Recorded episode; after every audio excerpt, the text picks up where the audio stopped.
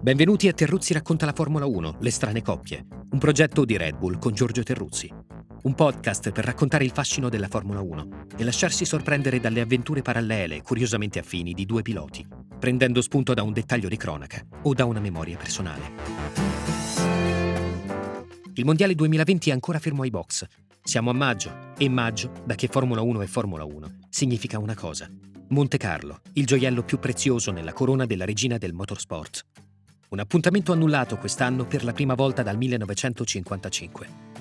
Noi andiamo avanti nella speranza che questi piccoli racconti possano offrire almeno un momento di distrazione, in attesa che tutto torni alla normalità. Trovandoci a Monte Carlo, facile pensare a un pilota brasiliano che a sua volta richiama alla memoria un'altra figura leggendaria.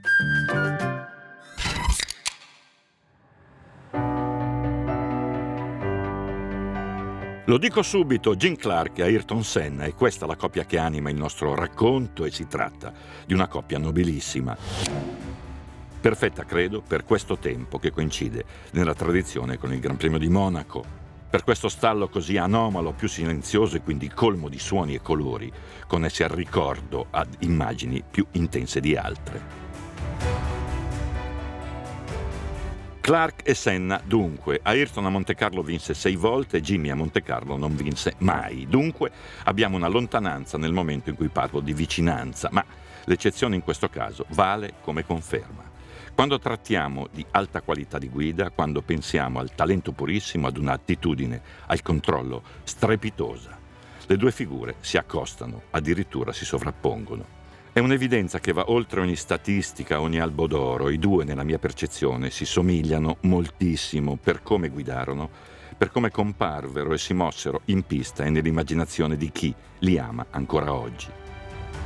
Cercando di stare appresso ai loro gesti, imparando a tenerli vicini anche quando le corse li portarono via. 1 maggio 1994 Imola, l'ultimo giorno di Senna. 7 aprile 1968 Hockenheim, l'ultimo giorno di Clark. Ayrton aveva 34 anni, Jimmy 32.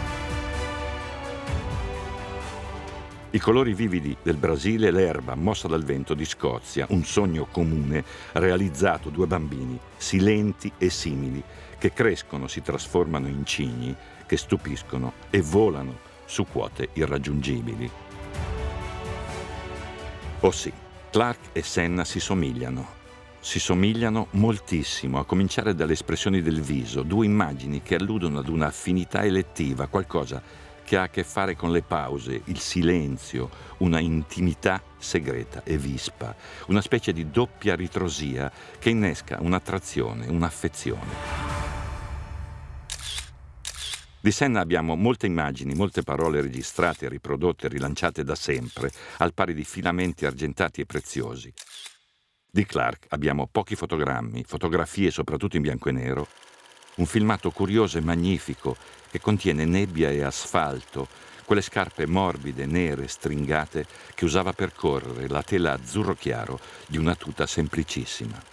Guardo la sua postura, i capelli neri corti, i suoi gesti quieti, così in contrasto con la furia delle corse, e a Senna penso, in un automatismo per molti versi inspiegabile. Poi ci sono le corse, i percorsi loro. Clark, due titoli mondiali, 33 pole su 72 gare e 25 vittorie. Senna, tre titoli mondiali, 65 pole su 161 gare, 41 vittorie. Non è semplicemente una questione di percentuali, di rendimento di alta classe. I numeri segnano due epoche, le loro, hanno afflitto una quantità doppia di colleghi, avversari, campioni degnissimi, ma inevitabilmente sopraffatti da un incedere più marcato. L'ammirazione, la prevalenza, il dominio non sono sempre connessi al conteggio delle vittorie, hanno a che fare con altro, uno stile, un modo, una grazia e un furore capaci di definire un'immagine, un'immagine precisa, quella lì, al pari di un totem, di un'icona. Questo è accaduto attorno a Jim Clark ed a Ayrton Senna e questo per sempre sarà, perché a loro penseremo, loro rivedremo, immagineremo di nuovo nei nostri viaggi, con la malinconia di aver perduto due figure tanto somiglianti quanto rare e preziose.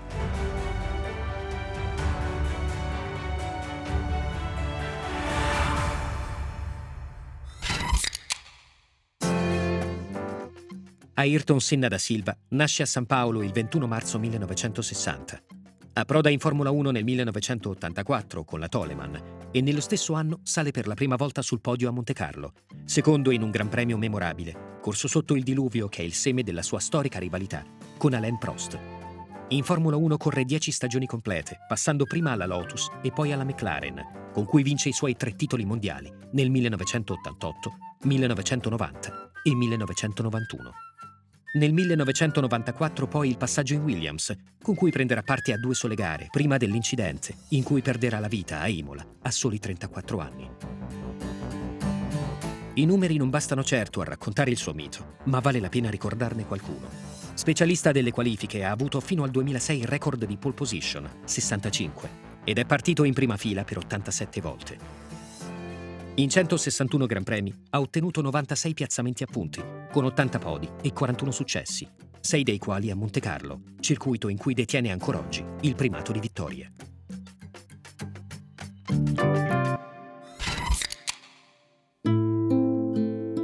Parlo di Ayrton adesso e per me è un piacere sempre, ma anche una fatica. Di lui ho scritto e detto tanto, con una gratitudine connessa al privilegio di poter fare questo mestiere, che comporta tra l'altro qualche incontro ravvicinato e indimenticabile.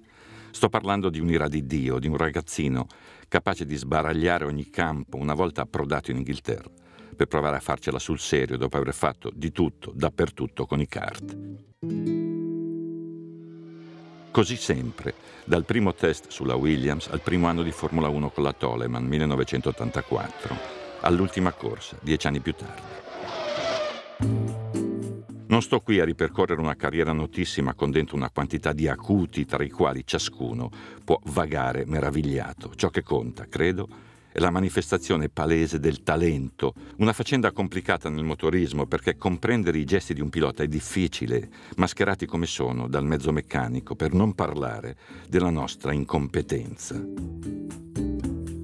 Sì, meglio ricordarlo una volta di più. Chi guida una Formula 1 compie azioni a noi ignote, fuori dalla portata, dunque misteriose e tutt'altro che decifrabili. Eppure, beh, ho visto Senna fare qualcosa di dirompente, soprattutto sul bagnato. Roba che non aveva alcun bisogno di particolari erudizioni.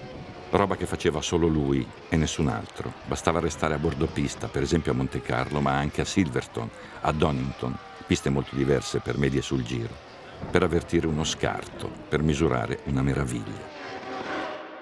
Il talento, ecco, visto crudo, come qualcosa di magico e non definibile, ma evidente. È stato il traino di Ayrton, sempre abbinato ad una furia spaventosa, ad un bisogno di emergere, che proveniva dal profondo della sua anima, della sua testa, una specie di imperativo a monte di tutto. Ciò che gli permise di conquistare, ma anche di sbagliare, di esagerare, di considerare inaccettabile ogni interferenza. Ho impiegato un po' a comprendere quell'uomo così complicato che stava dentro la tuta da pilota. Un uomo dotato di una determinazione essenziale, come se il battersi correndo fosse l'unica via possibile per liberare una natura e nel contempo l'unico modo per rispondere alla parte di se stesso che pretendeva un'eccellenza permanente. C'era una sofferenza dentro ogni gioia, c'era un patimento dentro ogni godimento. Sofferenza e patimento come pane quotidiano, come la vera benzina. Abbastanza per corrispondere suo padre, in prima istanza, l'uomo che gli aveva dato quattro ruote e un piccolo motore per spiegare le ali, l'uomo che si era pentito di aver avviato quel figlio su una strada rischiosissima, l'uomo che su Ayrton vantava qualche credito, un'inconscia pretesa di controllo. Ciò che rese Senna non semplicemente un campione amato per le sue vittorie, ma una persona amata indipendentemente dalle sue vittorie, stava nella sua crescita, nella sua disposizione introspettiva. qualcosa che gli permise di svelarsi, di accostare dedizione e sicurezza al dubbio che ciascuno di noi maneggia sul significato dell'esistenza, un dubbio costante che ci porta a inciampare, a contraddirci, a misurare un timore cieco, a trattare i propri limiti come risorse. Ayrton credette di aver risolto in parte il suo nodo esistenziale parlando con Dio, un Dio trasformato in compagno e addirittura complice qualche volta, un Dio al quale rendere conto più alto e per qualche verso accostabile a suo padre. Conflitto e conforto, abbastanza per procedere in una dimensione umanissima e dunque avvertibile, compresa da ogni spettatore. Di Senna conserva i gesti del trionfo, ma soprattutto le sue pause, i silenzi, l'espressione assorta che non poteva celare mai. Da una parte, la luce abbagliante emanata dal campione, dall'altra, l'ombra scura, una persona simile ad altre, persino a me. Dunque un compagno diverso, speciale, al punto da restare nei pressi anche nell'assenza fisica per un tempo infinito. Lo ricordo, guardo i filmati, riascolto la sua voce e mi commuovo. Il motivo è semplice alla fine. Lì dentro c'è qualcosa che mi riguarda.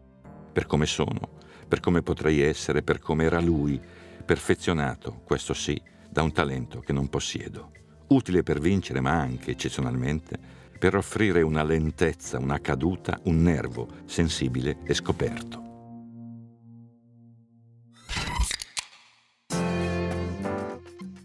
James Clark Jr., detto Jim, scozzese classe 1936, è considerato uno dei migliori piloti nella storia della Formula 1, in cui ha corso otto mondiali dal 1960 al 68, legando tutta la sua avventura alla Lotus di Colin Chapman.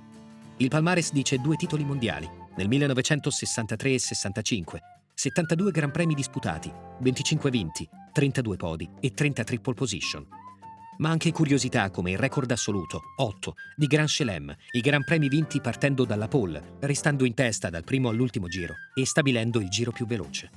Nell'aprile del 1969, all'inizio della nona stagione, dopo aver vinto la prima tappa in Sudafrica, perde la vita in un incidente a Hockenheim, in una gara di Formula 2.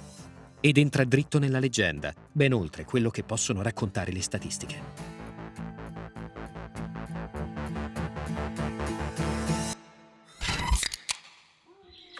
Era nato a Kilmany, basta cercare il luogo su Google Maps.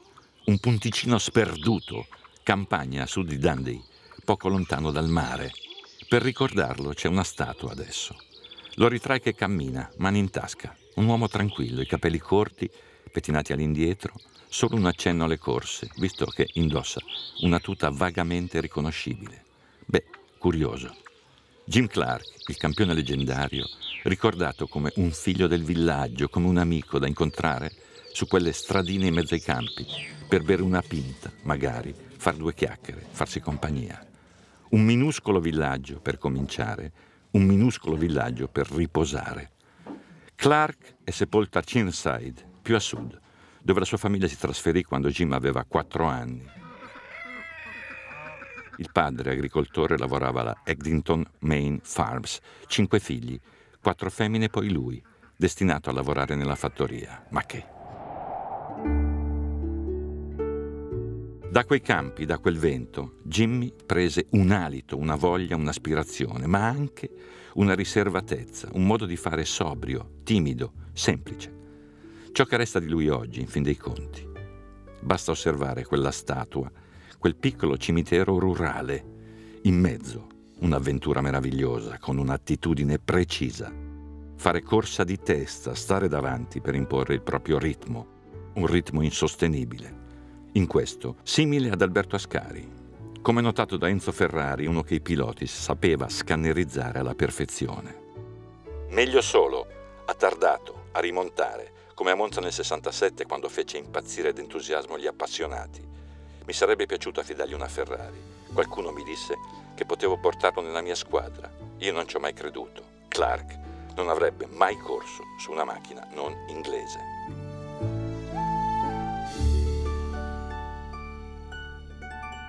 Macchine a ruote coperte piuttosto, turismo per cominciare, per capire di essere forte davvero, più in gamba del suo primo idolo, Mustang Gregory, 107 corse disputate tra i 20 e i 23 anni, vincendone circa la metà. Pronto per fare meglio, di più, per sposare le proprie ambizioni con il genio di Colin Chapman, Lotus, un sodalizio durato sino all'ultima curva, data di inizio 1960 all'alba di un decennio, in attesa di padrone. Come Ayrton, imbattibile con le piccole monoposto, due vittorie in altrettanti campionati mentre debuttava nei Gran Premi. Olanda, 1960 appunto, Jimmy imparava in fretta.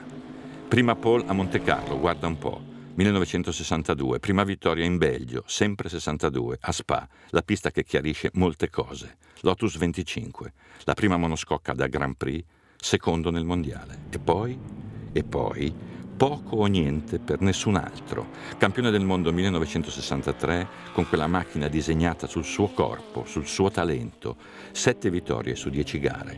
Per il bis dovete attendere il 65, sei centri, un altro anno trionfale. Nel frattempo, una sfida diversa, più ardua, 500 miglia di Indianapolis, due tentativi sfumati, trionfo proprio in quell'anno, 1965, primo successo di una vettura a motore posteriore, unico pilota nella storia ad aver conquistato titolo mondiale di Formula 1 e 500 miglia di Indianapolis nello stesso anno. Fu lui l'unico ad ottenere un successo nei Grand Prix con una motorizzazione a 16 cilindri BRM montato sulla Lotus Stati Uniti 1966, il primo a vincere con un motore Ford Cosworth montato sulla Lotus 49 Olanda, 1967.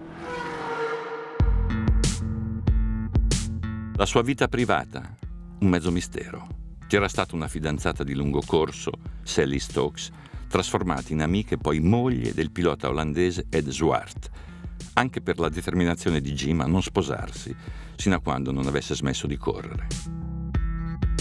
Poi, ragazze, certo, una compagna fissa e finale, Katie Eccles, la passione per gli aerei, una timidezza curiosa, un legame fortissimo con la propria famiglia, con la terra, la volontà di sentirsi sempre e anche un allevatore, come il padre.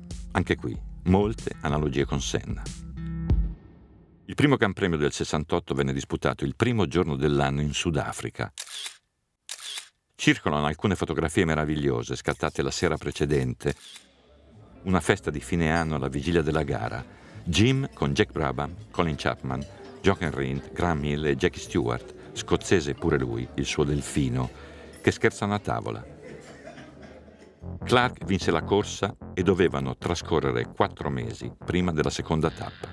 Anche per questo decise di disputare il campionato europeo di Formula 2, prima gara ad Hockenheim, 7 aprile. La sua Lotus uscì di pista all'inizio di una curva a destra nel bosco, nessun testimone, nulla. Morì sul colpo. La causa, probabilmente una foratura lenta, che finì per determinare una perdita di aderenza con uscita di pista verso un albero. Lo shock, enorme, perché esattamente come sarebbe accaduto con Senna 27 anni dopo, era morto un idolo, il protagonista assoluto della scena, il capo. Così esuberante nella guida, così riservato nella vita, una figura ancora una volta al pari di Ayrton, capace di allontanarsi in una magia e con una nuova magia tornare per avvicinarsi a ciascuno di noi.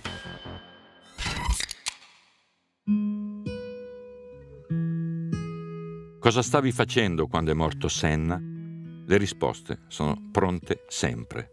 Ciascuno ricorda alla perfezione il momento, il dove, il come, oltre al quando. Lo stesso accade per la morte di Clark. Avevo dieci anni, stavo davanti alla tele per seguire una corsa di moto, misurando una fitta al cuore la stessa che avrà avvertito molto tempo dopo a Imola, quando la Williams, bianca e azzurra, colpì con inattesa violenza il muro del tamburello. Il nesso tra Jim e Ayrton sta anche qui, nella radice più antica e forte e profonda di un'attrazione, di una passione che ad ogni morte sopravvive.